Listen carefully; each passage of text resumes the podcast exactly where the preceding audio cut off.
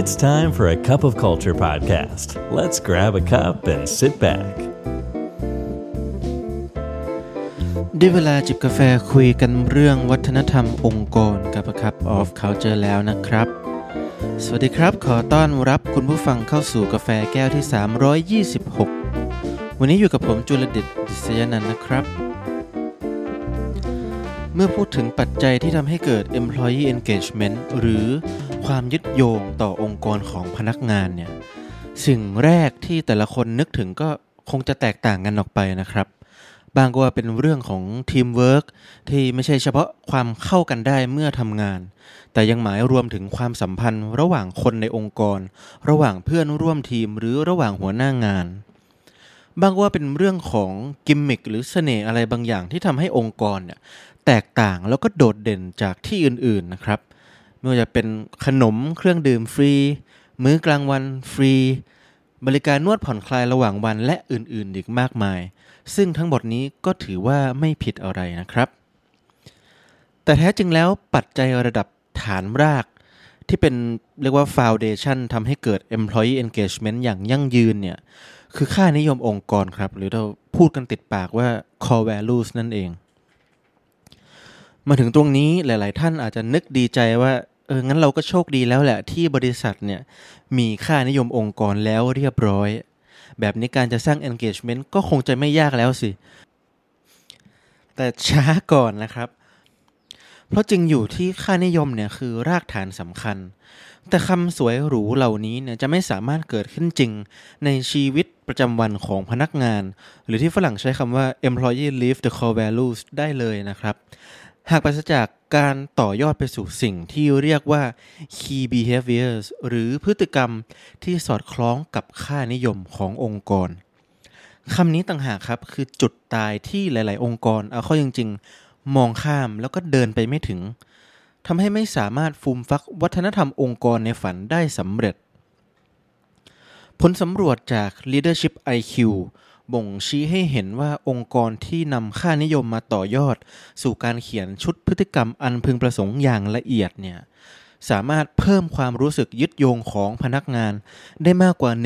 107%เลยนะครับ เมื่อเทียบกับองค์กรที่มีชุดค่านิยมเพียงอย่างเดียว แต่รู้หรือไม่ครับว่ากลับมีองค์กรเพียง 24%เท่านั้นเอง ที่ทำแบบนั้นจริงๆ คือมีชุดพฤติกรรมอันพึงประสงค์ประกอบด้วยคำอธิบายที่ดีที่สุดจากคุณมาร์คเมอร์ฟี่ผู้ก่อตั้งบริษัท Leadership IQ ทั้งยังเป็น New York Times Best Selling Author อีกด้วยเนี่ย บอกว่า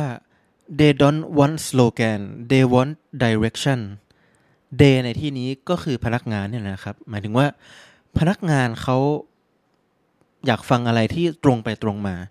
อยากให้ทำอะไรก็บอกกันตรงๆ ไม่ต้องอ้อมค้อไม่ต้องมีการตีความต่อ ซึ่งไอการตีความต่ออีกทอดหนึ่งเนี่ยแหละครับ ที่นำไปสู่ miscommunication หรือ misleading ไปสู่อะไรบางอย่างได้ สุดท้ายก็ไม่มีวัฒนธรรมองค์กรที่พนักงานหรือหรือบุคลากรเนี่ยมีชุดพฤติกรรมที่สอดคล้องไปในทางเดียวกัน คำถามสำคัญที่ตามมาคือ แล้วเราจะออกแบบชุดพฤติกรรมอันพึงประสงค์นี้ได้อย่างไร จริงๆ แล้วกระบวนการให้ได้มาซึ่งชุดพฤติกรรมเนี่ยก็มีอยู่หลายวิธีนะครับ ขึ้นอยู่กับว่าทีมที่ปรึกษาแต่ละบริษัทเนี่ยมีวิธีการอย่างไร อย่างของ Bright Side เองเนี่ยเราก็มี know how ในการได้มาซึ่งชุดพฤติกรรมเหล่านี้เช่นเดียวกัน เราเรียกของเราว่าขั้นตอนการ create นะครับคือ create ชุดพฤติกรรมนี่แหละ โดยเป็นหนึ่งในบริการหลักที่เราทำให้กับลูกค้า แต่ในที่นี้เราขอนำตัวอย่างจาก Leadership IQ ซึ่งเป็นเจ้าของบทความต้นฉบับเนี่ยมา ให้ทุกท่านได้ลองศึกษากันนะครับ เจ้ากระบวนการออกแบบชุดพฤติกรรมเนี่ยจะเริ่มต้นขึ้นหลังจากที่องค์กรเนี่ยได้มาซึ่งชุดค่านิยมหรือ core values แล้วนะครับ ก็แน่นอนเพราะว่าเราจะต้องใช้ core values นี่แหละ เป็นจุดศูนย์กลางในการออกแบบให้ได้มาซึ่งพฤติกรรมที่เราอยากเห็น โดยเครื่องมือที่ leadership IQ ใช้เนี่ยจะเรียกว่า work pictures work pictures ก็เปรียบได้กับ canvas 1 แผ่นนะครับ เป็น canvas ที่จะให้เราเนี่ยเขียนพฤติกรรมที่จะบอกพนักงานว่าต้องทำอะไรเพื่อให้สอดคล้องกับค่านิยมตัวหนึ่ง โดยเขาจะแบ่งการเขียนบรรยายพฤติกรรมออกเป็น 3 ระดับ ซึ่งเมื่อขึ้นไปบนแคนวาสเนี่ยก็จะแบ่งเป็น 3 คอลัมน์นะครับ เรียงจากซ้ายไปขวาก็คือคอลัมน์หรือระดับที่เรียกว่า need work ตามมาด้วย good work แล้วก็ great work need work เนี่ยก็หมายถึงเป็นพฤติกรรมที่ถ้าคุณทำพฤติกรรมแบบนี้อยู่เนี่ยจะต้องได้รับการปรับปรุงหรือต้องมีการเปลี่ยนแปลง เพราะพฤติกรรมเหล่านี้เนี่ยไม่สอดคล้องกับค่านิยม good work ก็หมายถึง คุณมีพฤติกรรมที่เป็นอยู่เนี่ยก็สอดคล้องดีแล้ว แต่ก็ทำให้ดียิ่งขึ้นได้อีกเพื่อสะท้อนค่านิยมตัวนั้นให้ได้ชัดยิ่งกว่าเดิม และสุดท้ายก็คือ great work คือโอ้โห ถ้าคุณมีพฤติกรรมเหล่านี้อยู่แล้วเนี่ยคือเยี่ยมเลยคุณสามารถเป็นก็คือขอให้คุณเนี่ยทำดีต่อไปแล้วก็ยังสามารถเป็นแบบอย่างให้กับบุคลากรหรือเพื่อนร่วมงานในองค์กรได้ด้วยนะครับ ยกตัวอย่างครับ เช่น ค่านิยมในที่นี้ที่เราจะพูดถึงคือ teamwork ทีมเวิร์กเนี่ยถ้าหากปราศจากซึ่งชุดพฤติกรรมแล้วนะ พนักงานอาจได้รับรู้เพียงคำนิยามสุดผิวเผินที่องค์กรหรือผู้บริหารคิดขึ้นมา เช่น การทำงานเป็นทีมจะทำให้เราบรรลุสิ่งที่ยิ่งใหญ่กว่าไปด้วยกัน คือมันก็ฟังดูเป็นคำคมที่ก็คมดีนะครับ คือมันก็แล้วพนักงานจะทำอย่างไรไอ้ไอ้ที่ว่าเราจะบรรลุสิ่งที่ยิ่งใหญ่กว่าไปด้วยกัน การทำงานเป็นทีมไปด้วยกันเนี่ยรายละเอียดมันเป็นยังไง มันก็ไม่เห็นภาพจริงไหมครับ แต่ด้วยการเขียนบรรยายพฤติกรรมอย่างละเอียดลงบน Word Pictures เนี่ยพนักงานจะได้รับการชี้นำอย่างละเอียดครบทั้ง 3 ระดับ ผมยกตัวอย่างเลยนะครับ หากคุณรู้สึกท้อแท้ ไร้ซึ่งแรงบันดาลใจ ไม่แสดงความคิดเห็น หลีกเลี่ยงความขัดแย้ง ชอบอยู่กับหน้าจอโทรศัพท์ หรือคอมพิวเตอร์ มากกว่าจะเงยหน้ามาพูดกับเพื่อนร่วมงาน ตลอดจนพูดประโยคเหล่านี้ออกมา เช่น ทำไมฉันจะต้องพูดในสิ่งที่ฉันได้เคยพูดไปแล้วด้วยนะ หรือพวกเธอตัดสินใจเรื่องนี้กันเองเลย แล้วแต่ฉันยังไงก็ได้ ทั้งหมดที่ผมกล่าวมานี้เนี่ยคือพฤติกรรมในระดับ need work เพราะฉะนั้น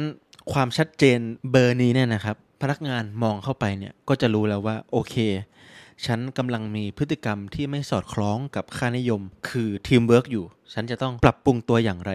ก็จะต่อยอดมาสู่การเขียนพฤติกรรมที่ชัดเจนให้กับ great work ผมขอข้าม good work ไปเลยนะครับ ดังนั้นในทางตรงกันข้าม หากคุณเป็นคนคนนั้นที่เชิญชวนให้ผู้อื่นแสดงความคิดเห็นอยู่เสมอ เคารพในความเห็นต่าง และมักเป็นผู้สร้างสภาพแวดล้อมแห่งการมีส่วนร่วมกับคนรอบข้างอยู่เสมอเนี่ยตลอดจนพูดถึงสิ่งเหล่านี้อยู่บ่อยครั้งนะครับ เช่น มาทำงานนี้ไปด้วยกันเถอะ หรือนี่เป็นการสนทนาที่ยอดเยี่ยมจริง ๆ ฉันชอบมาก เหล่านี้คือพฤติกรรมในระดับ great work นะครับ ดังนั้นหากคุณเป็นพนักงานเนี่ยอย่างไหนจะทำให้คุณนะเข้าถึงความหมายของทีมเวิร์กได้มากกว่ากัน ระหว่างประโยคลอยๆ ว่าสองหัวดีกว่าหัวเดียว หรือสามัคคีคือพลังอะไรอย่างเงี้ยกับการได้เห็นชุดพฤติกรรมอย่างชัดเจน ที่บอกว่าจะต้องทำอะไร แล้วพฤติกรรมแบบนี้อยู่ในระดับไหน และนี่ก็คือความต่างของการมีชุดค่านิยมองค์กรเฉยๆ กับการมาพร้อมชุดพฤติกรรมอันพึงประสงค์ ที่เขียนกำกับแต่ละค่านิยมเอาไว้อย่างชัดเจนนะครับ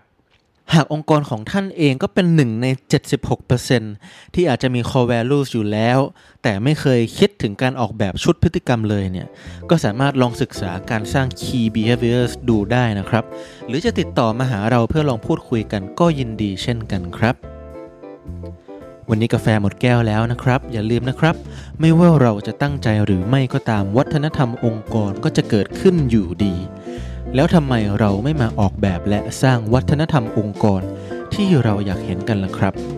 ขอบคุณครับ And that's today's Cup of Culture. See you again next time.